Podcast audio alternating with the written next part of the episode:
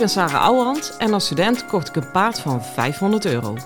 Toen hij 22 was, startte ik hem Grand Prix. Hij had nog nooit aan de teugel gelopen, dus het ging allemaal niet vanzelf.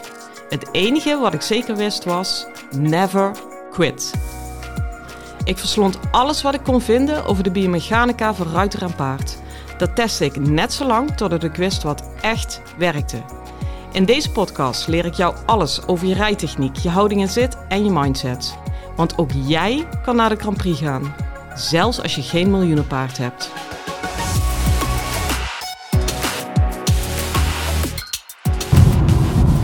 Hey lieve paardenmensen, nou ik ben op weg naar Abbenbroek. Abbenbroek, ja weet ik veel waar de klemtoon ligt. In ieder geval regio Rotterdam. Het is echt perfect, het is 20 graden, flat zonnetje, droog. Helemaal uh, joepie, dus we kunnen lekker de buitenbaan in. Um, en ik uh, ben op de heenweg. Normaal praat ik jullie altijd bij op de terugweg, maar ik ben al zover dat ik denk, ja, I've got something to share. Uh, de vorige podcast hadden we het over wijken. Um, en ik zei al, nou, daar ga ik met mijn eigen paard uh, lekker mee aan de gang. Heb ik ook gedaan. Sowieso kwam het perfect uit, want ik had uh, een duurtraining. Daar zat wel een stukje galop in. Ja, weet je, je kunt er echt alle kanten mee op hoor. Weet je wat ook super interessant is? Als je gaat wijken in de galop. Nou, als je heel graag je galop wil verbeteren, dan moet je dat gaan doen. Uh, want dan kom je ook veel tegen. Op het moment dat je wijkt voor je binnenbeen, moet dat binnenachterbeen van je paard natuurlijk dieper doorkomen. En op het moment dat hij dieper doorkomt, krijgt hij dus meer sprong. Dus ook dat is gewoon een hele uh, fijne. Met name omdat eigenlijk ja, toch wel zowat ieder paard van nature de neiging heeft. Om juist in de galop daar binnen achterbeen buiten de massa te zetten. Eigen, altijd iets die kont ingedraaid. Uh, ja, omdat uh, als je hem recht richt en je laat hem diep door onder zetten, komt natuurlijk behoorlijk wat druk op die gewrichten. Uh, zeker als ze veel sprong hebben. En die gewrichten zijn ze dan geneigd om iets te ontlasten. Dat is nooit omdat een paard niet wil of dom is. Hè? Of weet ik veel wat voor flauwekul. Dat is hetzelfde bij ons. Op het moment dat we voelt, hé, hey, dit is best even pittig. Dan ga je gewoon ergens compenseren of ontlasten. Om jezelf in eerste instantie te helpen. In tweede instantie help je jezelf natuurlijk altijd naar de vaantjes. En de paarden dus ook. Maar wat dat betreft is het lichaam redelijk korte termijn ingesteld en gooi ze gewoon de boel buiten de massa. Nou, even terug naar het wijken. Um, ja, dat vind ik natuurlijk ook het leuke aan deze podcast. Kijk, ik breng jullie wat, jullie brengen mij wat, want ik ga het opnieuw uitpluizen. En ook voor een Grand Prix ruiter is het wijken opnieuw uitpluizen, ja, eigenlijk gewoon super interessant. Juist omdat je het niet meer in de proef hoeft. Dat is eigenlijk hetzelfde als het uh, achterwaarts. Nou, dat hoeft, hou me ten goede. Maar volgens mij vanaf de ZZ zwaar heb ik het niet meer hoeven doen. Dus dan heb je Prix St. George, Inter 1, Inter 2. Allemaal niet. Zit je in de Grand Prix, denk je, heb je het hele godversus helemaal gehad. En dan moet je ineens weer achterwaarts. En dan moet je ook weer ineens, die is nog leuker, van de glop naar de draf. En dan denk je misschien van, uh, oh ja, dat is echt easy peasy. Nou, als je al jarenlang van de galop naar de stap en andersom gaat, uh, dan is dat ineens echt een hele moeilijke oefening. Nou, dus vandaar dat ik dat soort basisoefeningen echt wil onderhouden. Heb ik ook gedaan en later dacht ik van, uh, ja, weet je wat ik nou eigenlijk helemaal niet heb verteld aan jullie? Omdat dat voor mij een open deur is, maar dat hoeft niet zo te zijn voor de luisteraar. Wat doe je nou eigenlijk in je eigen lichaam als je gaat wijken? Uh, want geloof mij nou dat daar echt heel veel dingen in zitten die bijna standaard, zeker als je ermee begint, bijna standaard misgaan.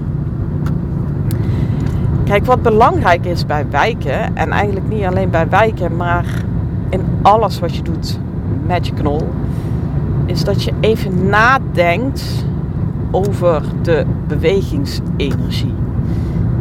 En dan heb ik het over twee vragen. Ten eerste, waar komt de bewegingsenergie vandaan? En ten tweede, welke richting leid ik hem op?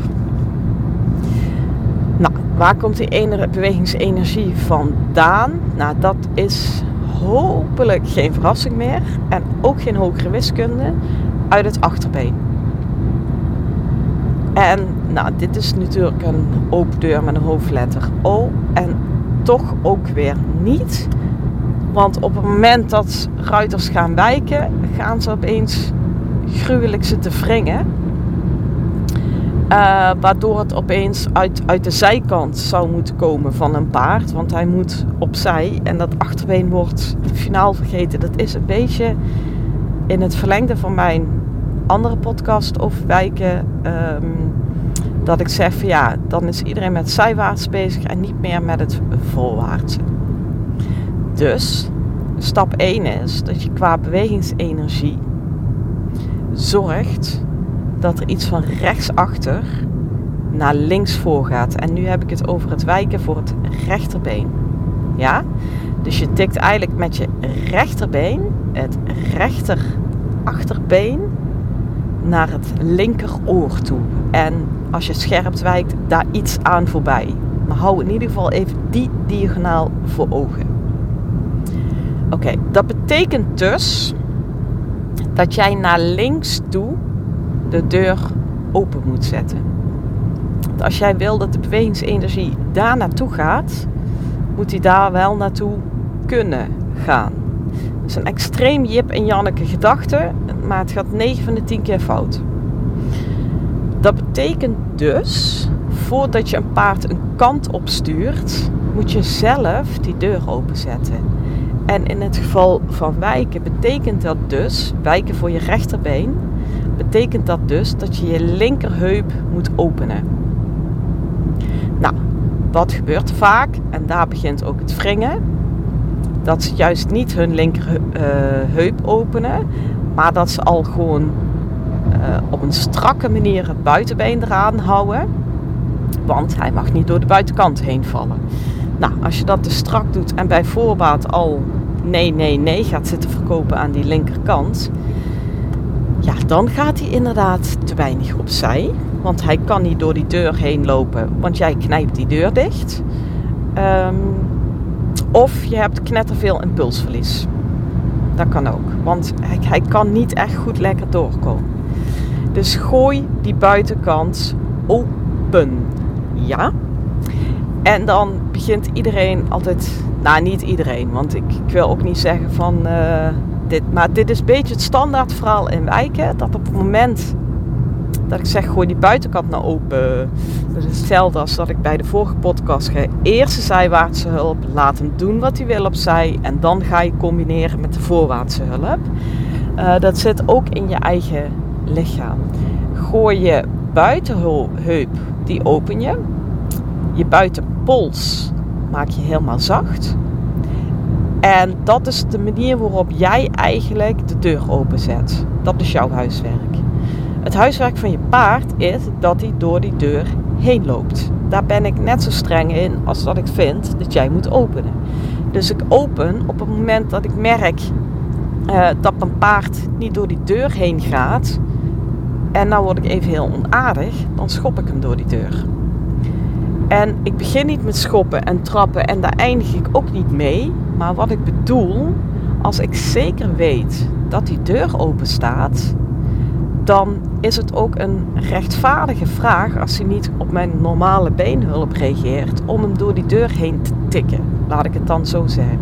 En dat moet je vrij snel doen. Want als jij naar buiten toe opent, en je paard volgt niet, dan hou jij het in je lichaam niet vol om te blijven openen. Want je paard is daar niet. Dus je gaat terugknijpen, spastisch, de, ook de buitenkant sluiten, snap je?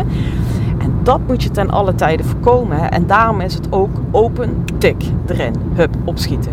Um, en, en, die grotere tik, en voor mij wat die schop, die is dan ook eerlijk, omdat hij ook naar buiten toe kan. Waar ik helemaal bloedje chagrijnig van wordt, is als die buitenkant helemaal geblokkeerd is en het paard wordt dan opzij geschopt. Ja, dan, uh, dat is niet tof, dat is niet fair en dan ben je ook altijd een schoppen. Als je het doet terwijl de buitenkant open is, dan ben je hem iets aan het leren. Ook als dat betekent dat je een keer een grotere beenhulp geeft. Snap je? Dat is voor mij het verschil. Ehm, dus, het, het, het vergroten van een beenhulp heb ik geen enkele moeite mee. Op voorwaarde dat hij ook ergens naartoe kan waar jij wil dat hij naartoe gaat. Dus ben daar alsjeblieft kritisch op in jezelf. Ehm, oké, buiten openen, binnen tikt erin. Kijk, en dan krijg je natuurlijk het spelletje. Natuurlijk valt een keer helemaal te veel naar de buitenkant toe. En dan is het de bedoeling dat je vanuit je onderbeen, je linker onderbeen in dit geval, naar voren toe rijdt. Dus je moet het, de finesse gaan ontwikkelen. Dat je met je buitenbeen een voorwaartse en dus begrenzende hulp kan geven. Zonder dat je je buitenheup dichtknijpt. En ja, weet je jongens, dit, dit is de finesse. Dit is wat je nodig hebt. En dit is... Ik ben een beetje overactief, merk ik. Sorry als ik daardoor te belerend overkom. Maar dit is waarom ik er zo ongelooflijk op timmer. Doe alsjeblieft lichaamswerk naast je paard. Want dan leer je hoe je in godesnaam een hulp kan geven met je onderbeen. Terwijl je heup open blijft. Dat heet namelijk een onafhankelijk been. Snap je?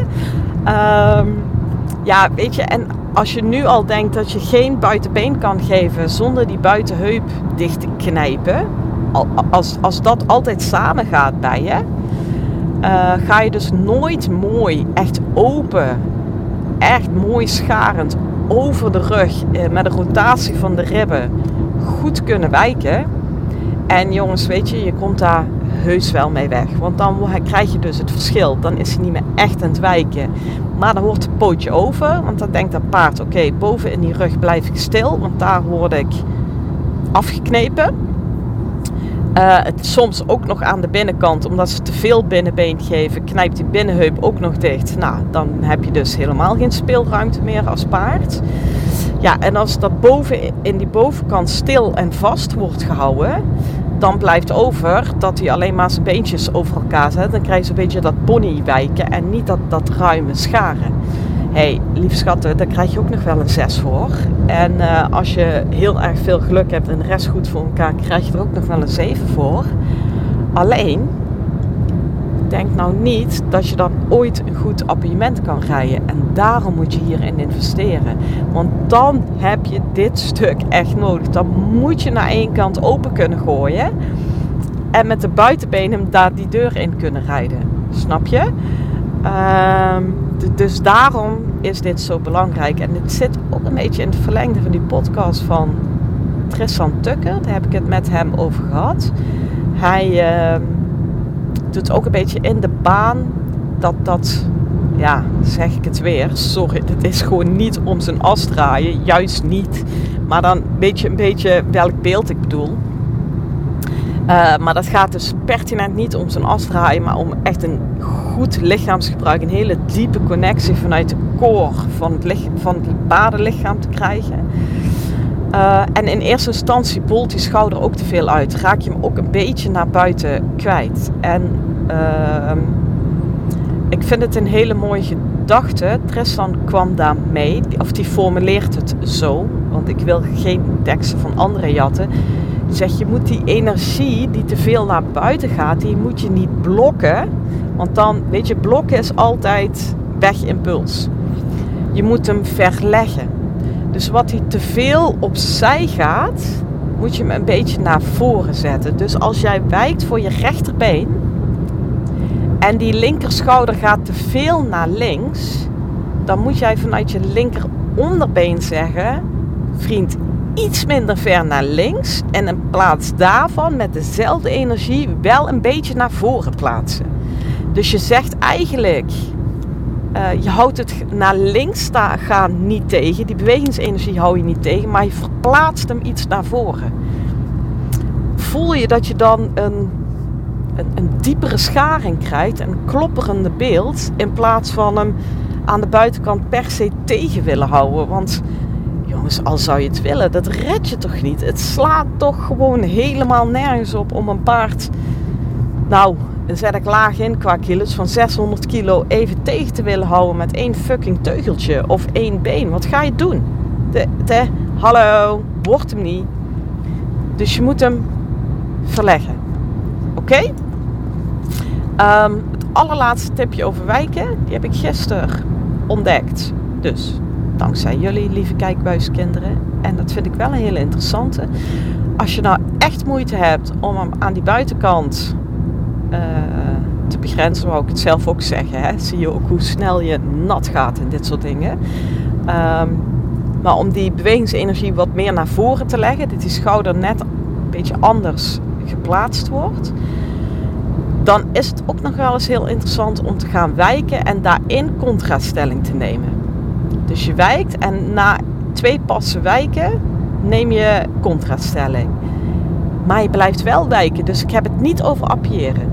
Want dan uh, doe je ook de hele buiging en de beenzetting verplaatsen. Je bent echt aan het wijken voor je rechterbeen met linkerstelling.